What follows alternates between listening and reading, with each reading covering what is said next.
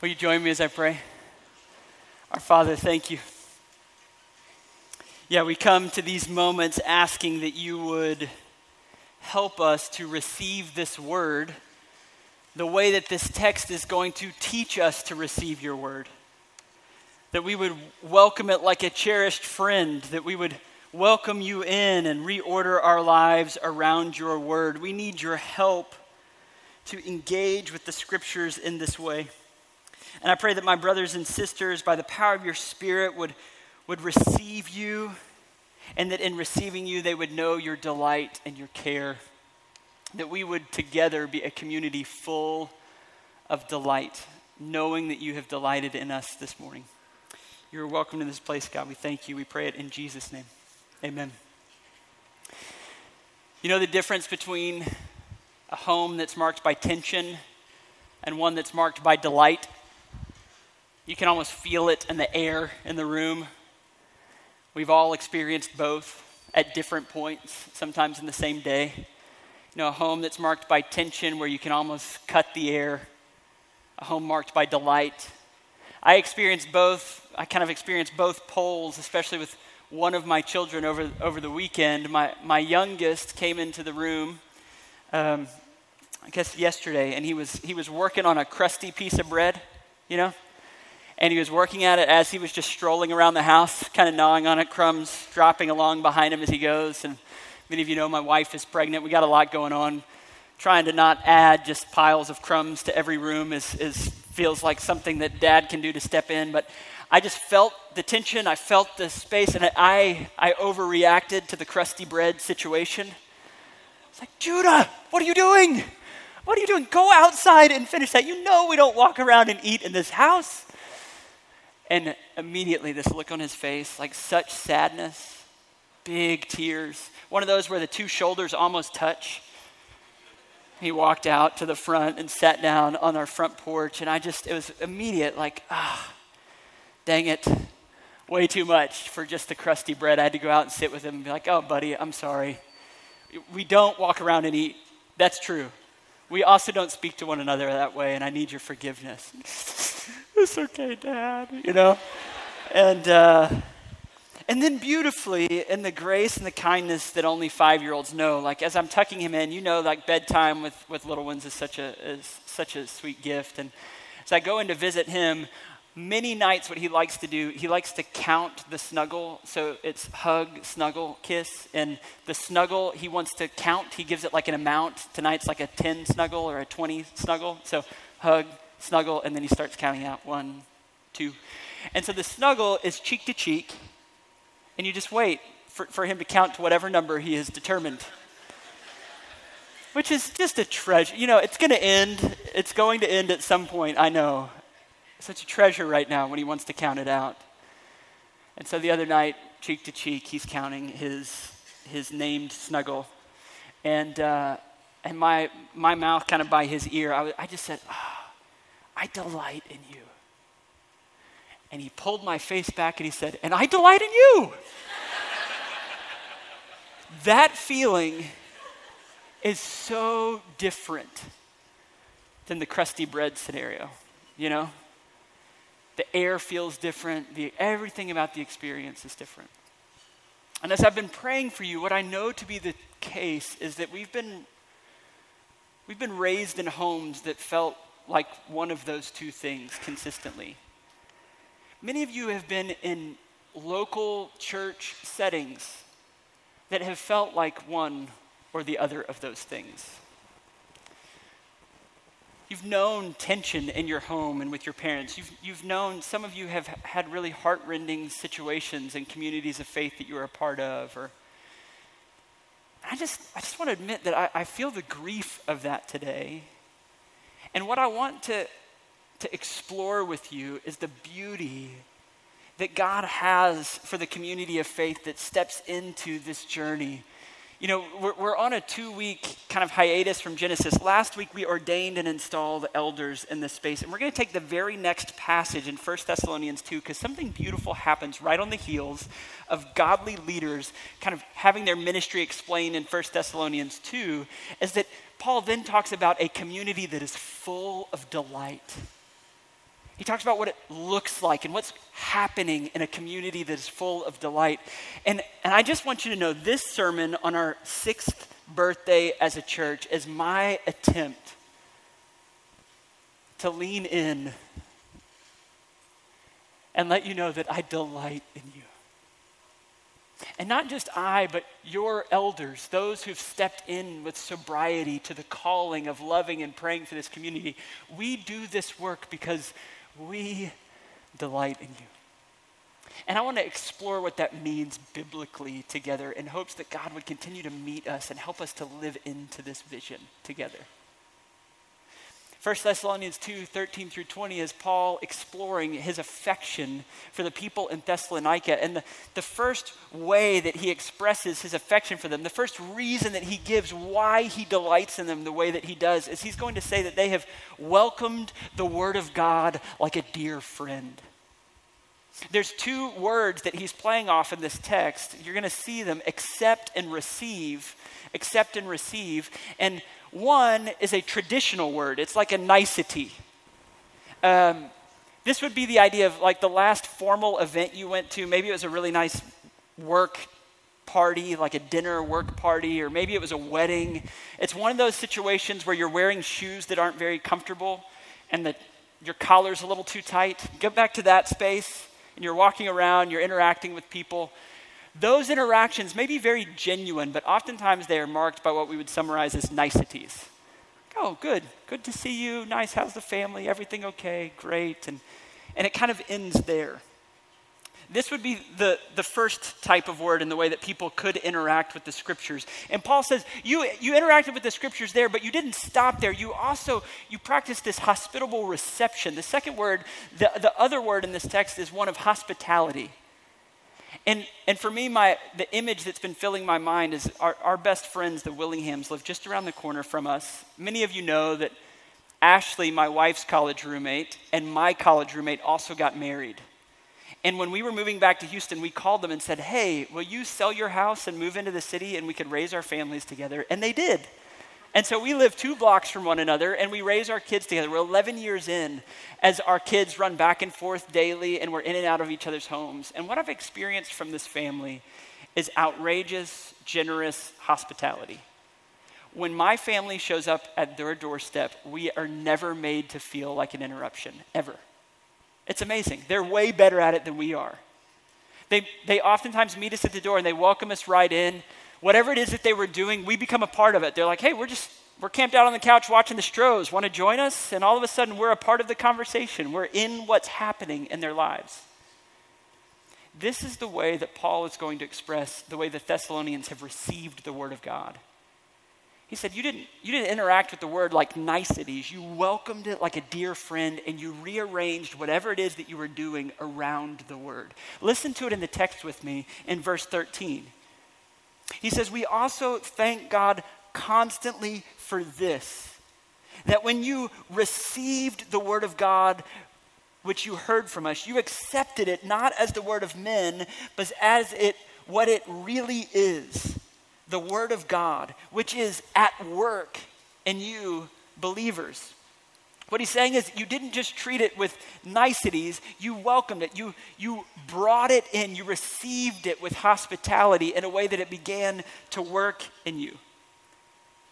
Listen, friends, you delight the hearts of your elders when you receive the word of God in this way. And I need you to know that I see this in this community, and it, it causes joy to bubble up in me.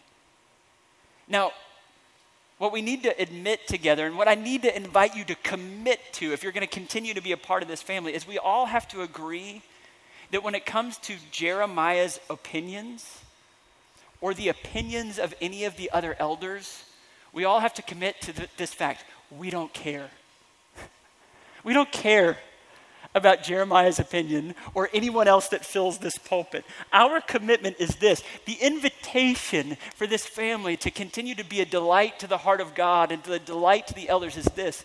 Only where my words or the words of the elders align with the word of God, only there do you receive it with hospitality. There, where there's alignment, you say, Oh, come in, sit down in my living room, and reorder the way that I've been thinking about life. And we have seen this in you. The elders often talk, our, one of our favorite responsibilities and activities that we get to participate in is what we call our gospel partner meetings. Many of you have experienced these.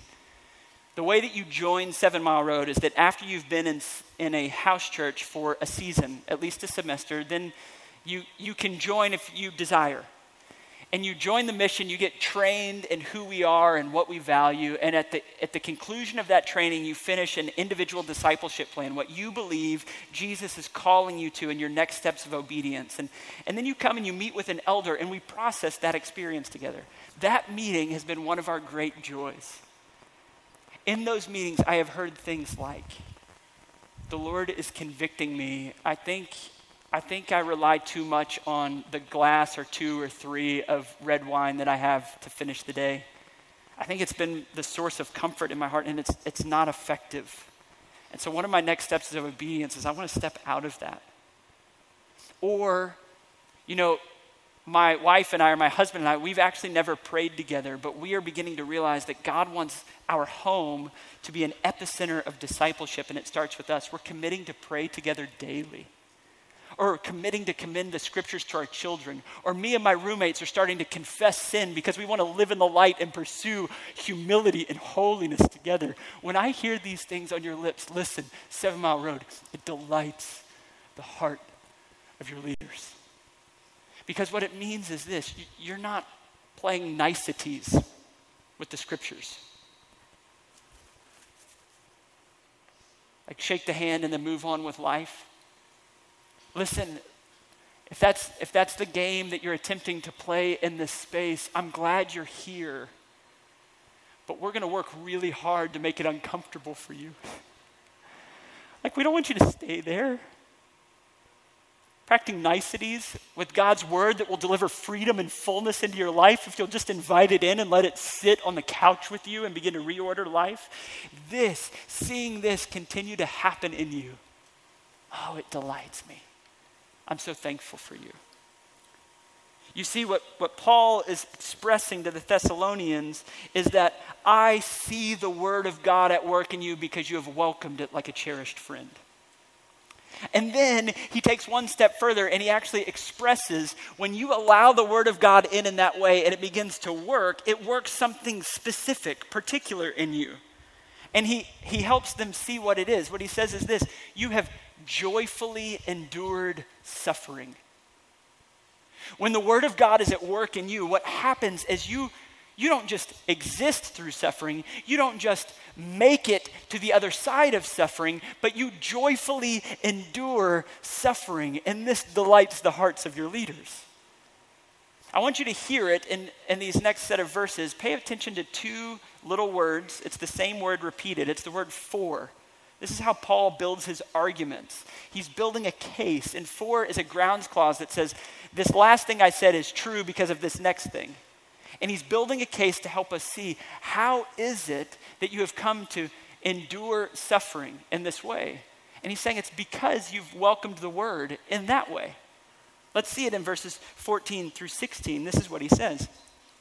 For, so in light of the fact that you've welcomed God's word in this way, you, brothers and sisters, have become imitators of the churches of God in Christ Jesus that are in Judea. For you suffered the same things from your own countrymen as they did from the Jews, who killed both the Lord Jesus and the prophets and drove us out and displeased God and oppose all of mankind by hindering us from speaking to the Gentiles that they might be saved. So, as always, to fill up the measure of their sins, but wrath has come upon them at last. Do you hear it? He's saying, You have endured real persecution. Just before I apply this to our particular setting, I just need one brief theological aside on these verses, if I may. Some have used this text and twisted it to say that the New Testament is anti Semitic. Because Paul says, You see how the Jews did these awful things and now wrath is on them. Listen, I just need to make this really plain for us. Your New Testament is not anti Semitic, Paul is Jewish. Paul loves Jewish people and has said elsewhere, I would gladly be cut off that they might be saved.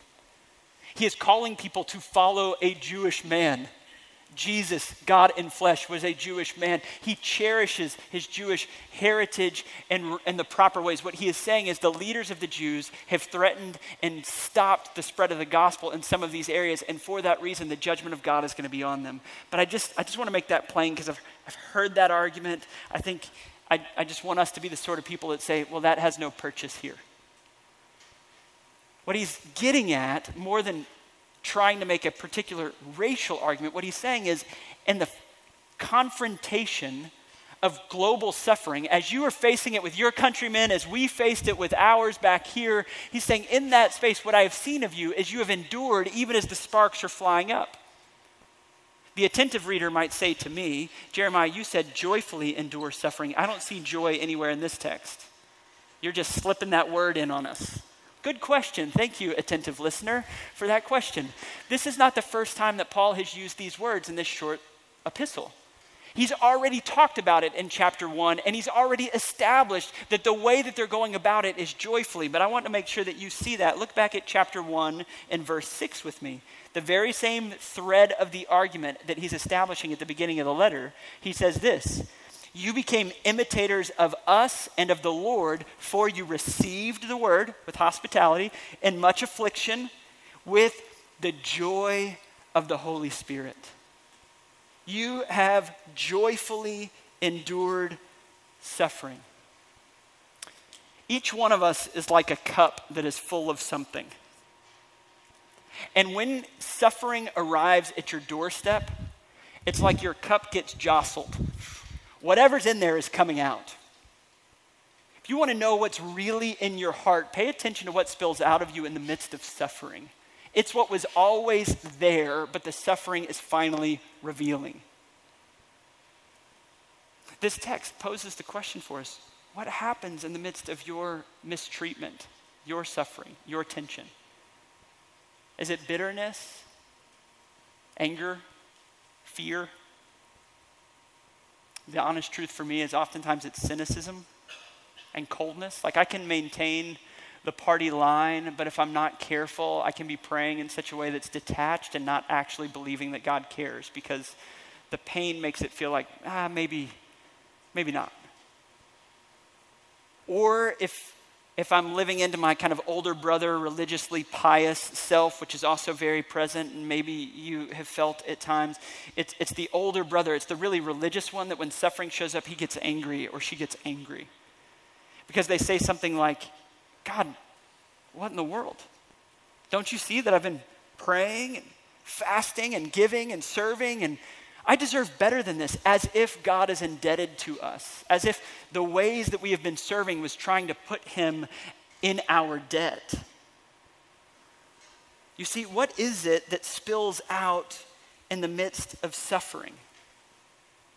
I had the great privilege of doing a funeral this weekend. I see a couple people here that were there with me yesterday. A, a dear friend that suffered from with cancer for about 20 years. And in the last few years the dial kept getting turned up on the intensity of the battle that she was facing. And a couple of years ago she called me and, and she made a request of me that at the time I didn't, I didn't quite realize what sacred ground she was inviting me into. She said will you pastor me through this?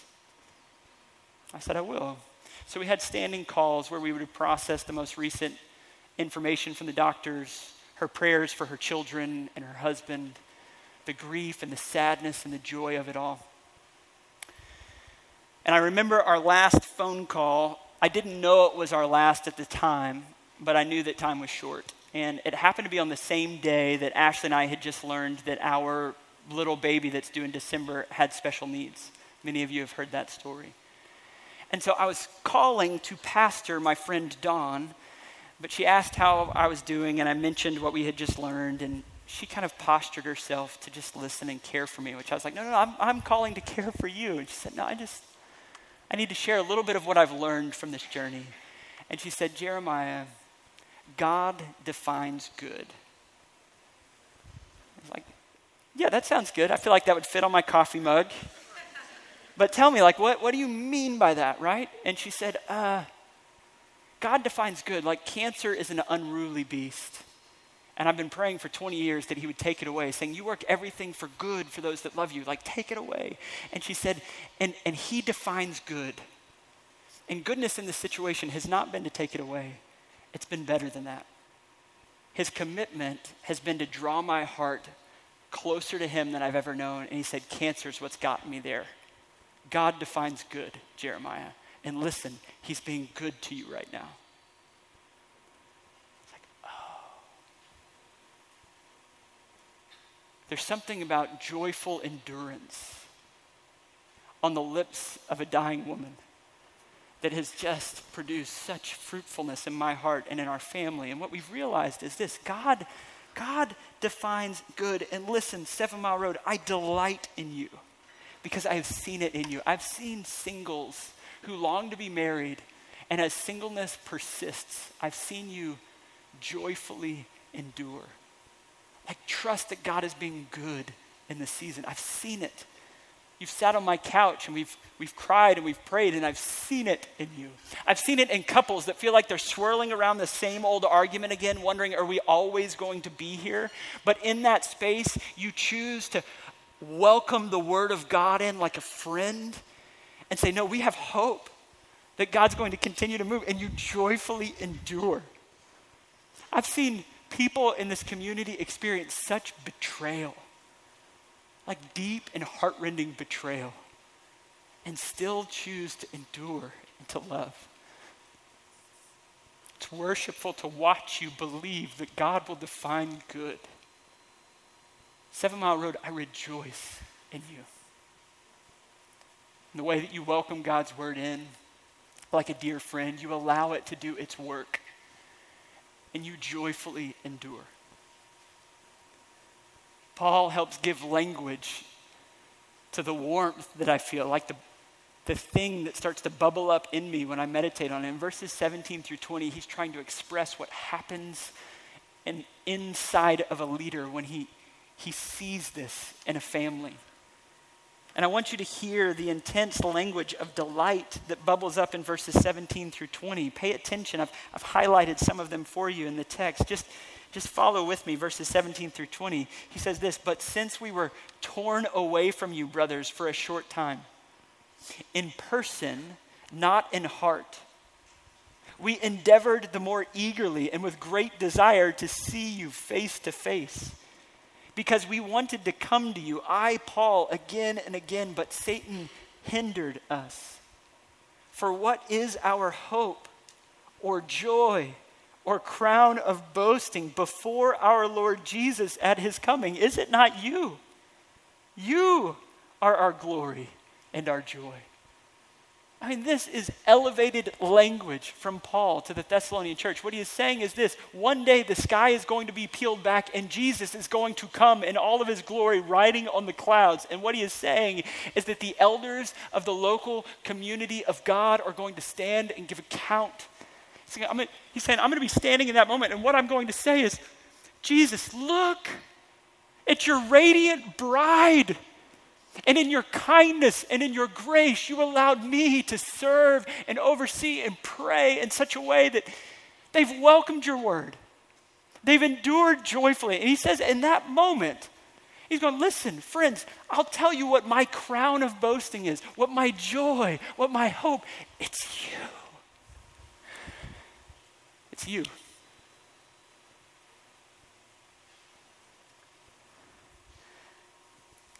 And so we're on this journey together, like a few years in, and we've tasted this in little bits and pieces, but we long for more. Like may, maybe it's never registered for me. Maybe you've never lived in a space like that. It's something we want to cultivate and lean into. I remember growing up when I was six, my sister's much older than me. She was 18, about to leave the house. And I remember it was maybe Mother's Day or my mom's birthday, something like this. She took Proverbs 31 and she took verse after verse about like the noble woman. And she'd take a verse and she illustrated it. She drew a picture and explained how my mom fulfilled it. And she made this like book that she gave to her. And I remember at six watching this thing happen where my sister gave this like thoughtful handmade thing to my mom. And I watched as my mom received it and read it, and her tears and my sister's tears and their hugs. And quite frankly, as a six year old boy, I'm not sure I really got what was going on. But I remember thinking, I like living in this house. Like, I, that's, that's a safe and wonderful place to be. That was a gift to grow up in a home like that. Mutual delight. I don't know if, if you've tasted that. If there's maybe been more crusty bread moments than moments of delight in your past. If that's a grief that you carry, I'm sorry. If you've been wounded by the church in those ways, I'm doubly sorry. And I'm not proclaiming that I or the other elders will perfectly lead and love this family, but what I am telling you today is that six years in, I'm rejoicing that we're tasting this together. Delight. A community that is full of delight. And my hope is that 16 and 36 years from now, we'll continue to say, look at what God is doing. Listen, you're invited to lean in. You're invited to participate in that sort of culture, that sort of experience. And listen, it's risky, it's dangerous. It's dangerous to open yourself up to love like that. There will be moments of crusty bread realities where we're wounded by someone close to us, where it doesn't feel the way we hoped it would feel, and we have to practice forgiveness and say the good and the hard things. It's not easy, but it's good to be a part of a community marked by delight. And the reason that you long for it, the reason that you grieve the places where you haven't tasted it, the reason everything inside you goes, oh, wouldn't that be sweet to live there? It's because what I'm describing to you is the heart of God. Who He is at the core. The Father with great delight in his son and great delight over all that he created, sent his son into the world. And his son, delighting in the heart of his father, received his word in such a way that he reordered his steps around the word of the Father day in and day out, even where it drove him into suffering.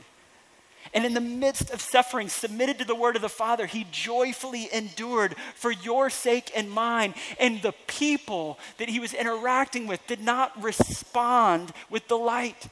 They, like you and like me, rejected his care, his provision, his leadership, and his word. They said, Thanks, but no thanks. We know better. And as a result, humanity has been at odds with God. There's, there's bad blood. There are crusty bread moments. There's tension in our life with God because we have said thanks, but no thanks. We don't want your delight and your care. But Jesus endured bleeding and dying on the cross, paying for our folly and our sin. And in his resurrected life, he received the vindication of the Father. And he, he was invited into the heavenlies with the Father, Father, Son, and Spirit, with perfect, restored delight. They delight in one another constantly. And because of the completed work of Jesus, there is an extended hand to you and to me saying, Come home to delight. Be folded into my heart and experience what it is to be covered over with my love and my provision we are invited to be men and women that receive the grace of Jesus in, in our marrow. And as we do, we begin to experience delight and we risk to usher one another in. We welcome his word. We joyfully endure. We experience boundless delight together. Uh, Seven Mile Road, I love you. I delight in you. And so much more importantly than that, your Father in heaven delights in you because of what Jesus has done. Let me pray for us.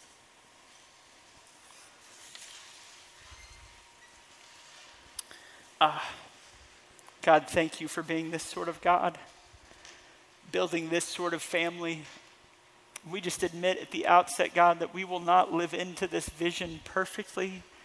I will not play the role you've called me to perfectly. We all will fail one another, but our request is that your grace would cover us and that we would be a family shot through with delight. That we would keep our eyes on Jesus, celebrating and enjoying him. I pray that any of my friends here that have yet to trust in him, that they would feel a burning in their heart to be folded in, to admit the ways that they have resisted your word and to receive your lordship, to confess that you are king of their lives, to, to say yes to you as Savior, and to experience the folding in to a community and ultimately to your heart of delight. I pray that you would continue to save the lost, bring the dead to life here in this family, and help us to be a family that walks into this vision. For your glory, God, we pray it. It's in Jesus' name. Amen.